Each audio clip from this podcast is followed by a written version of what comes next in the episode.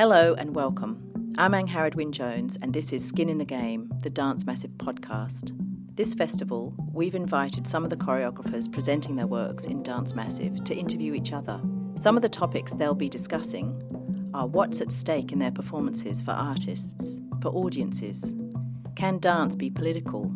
Should it be? What's at risk when you've got your skin in the game?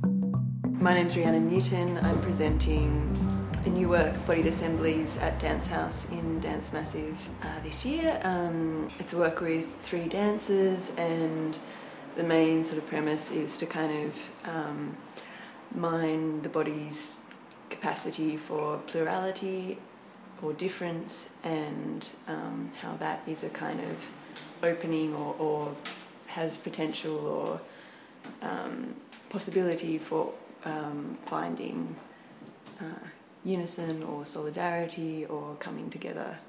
Um, the, the beginning point of difference is a, also a point of finding commonality or ways of being together.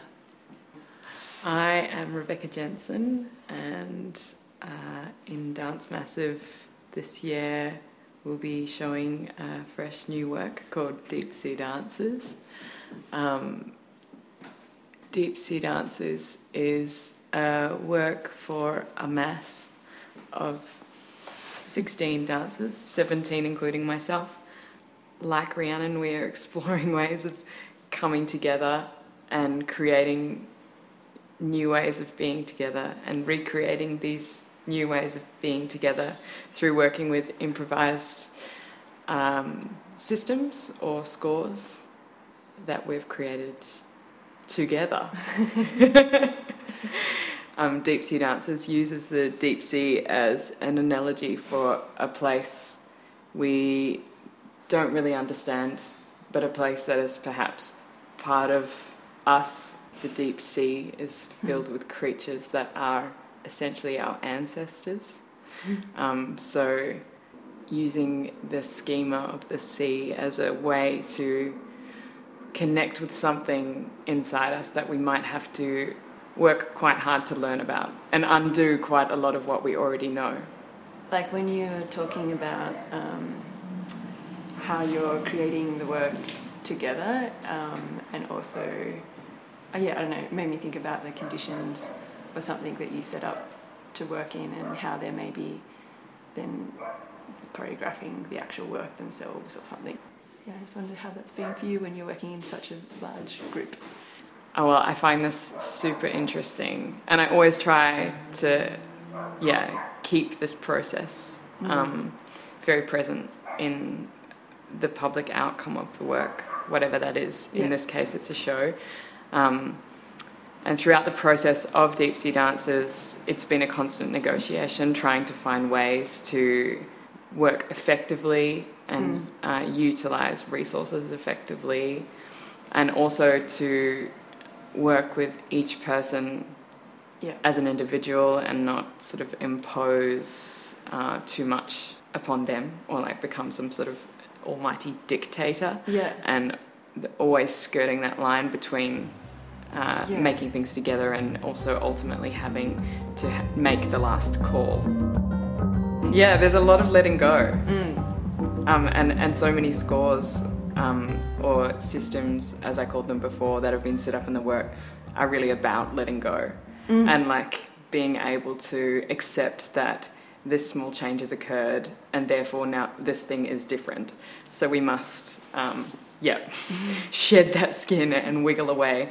And uh, working with so many people, the the speed in which things divert yeah. um, and are sort of captured and then taken further into another maybe physical exploration or this also happens in conversation a lot. Yeah. things kind of bounce around. Yeah. Um, yeah this yeah this this letting letting go is is becoming a huge theme for me. Yeah it's interesting because then i also also in what i'm working with i'm also then noticing and also holding on to is also impost or staying with or a particularly I guess maybe like because there's only three of them um, one of the scores is um, this trying to find to sort of calibrate into what is the the movement or the action that is the middle place between their difference.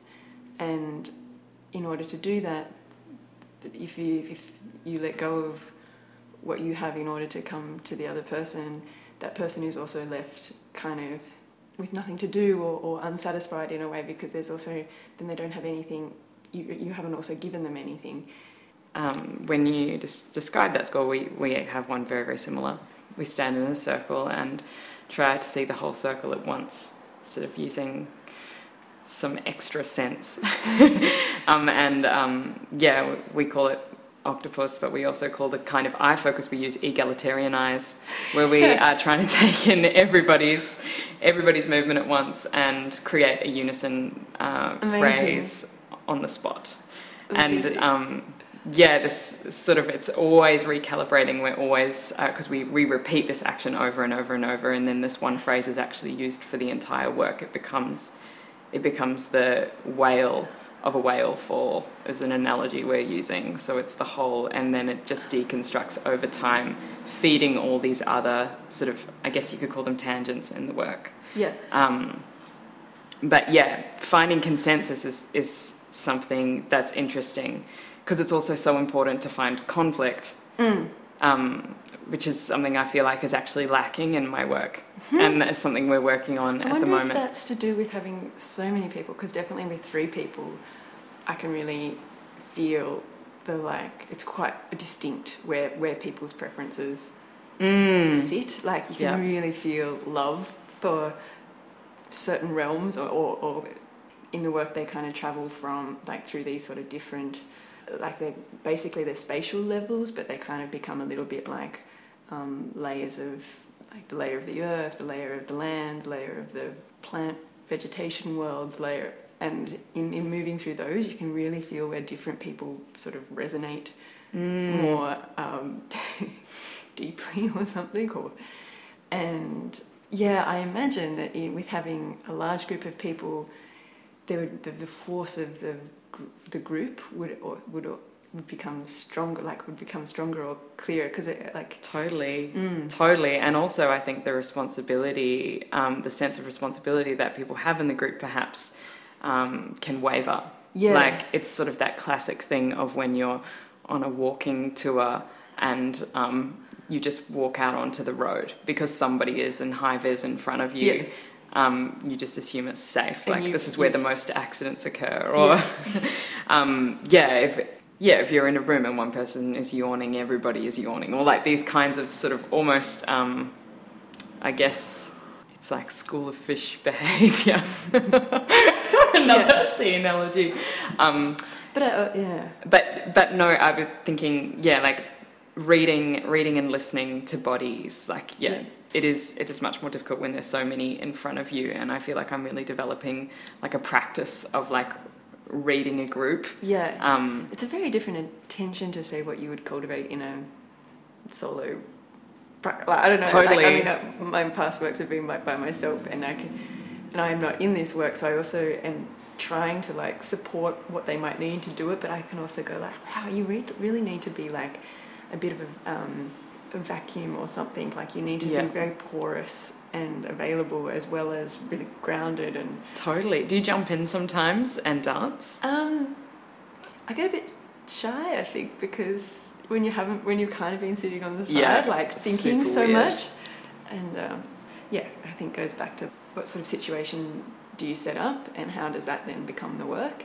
And I think there's something about me being on the outside that has given, that has meant that the three dancers are able to really kind of stay somewhat grounded in their their own histories of, of dance and they each come from quite different sort of um, I don't know places or mm. personal engagement with moving or performing so I think there's been something good about that in that I haven't um, so heavily imposed a kind of style or approach.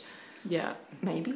Same. I've also actively tried to not impose a style or approach. Yeah. Having a cast that ranging from like 20 to 40 or something. Oh, so it's like a, yeah, everybody is bringing this, this different thing. But then, yeah, it's also so, so much like there's the body history, which is different but then the history, history, and ways that you engage with language Yeah. or authority or Yeah. um, collaboration.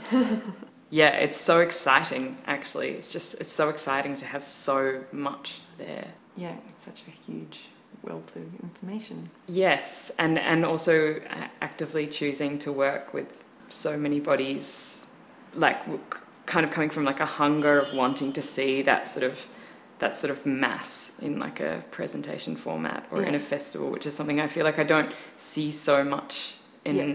In Melbourne in Yeah. dance. In In dance in Australia, Australia, yeah. whether or not that's due to like funding or time restrictions, um, yeah, there's for me, yeah, just simply even the act of bringing together or attempting, attempting everything's an attempt. Like bringing together so many people is like it's it's a it's a political choice. Like I I Yeah, I've again that connects to conditions um, that I'm creating for myself and all the dancers and um, yeah.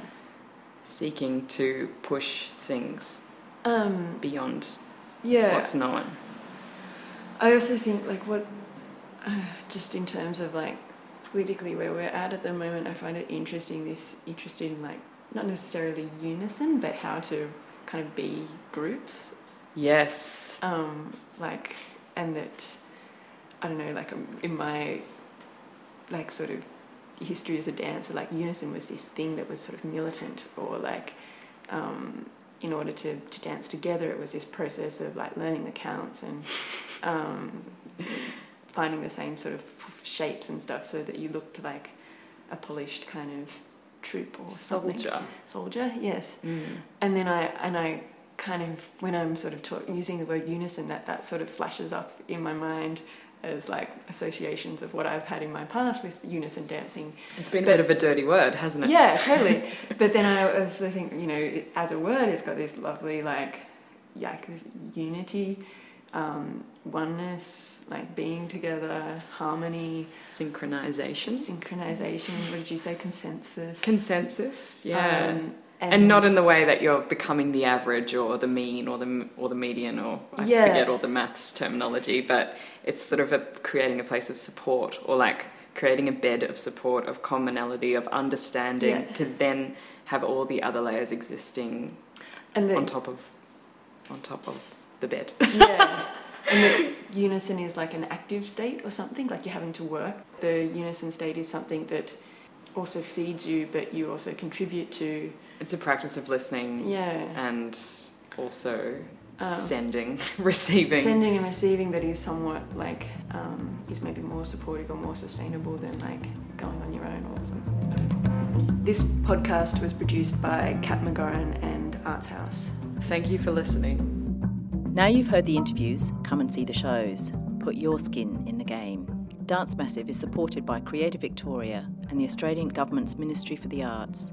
The delegate program of Dance Massive is supported by the Australia Council for the Arts.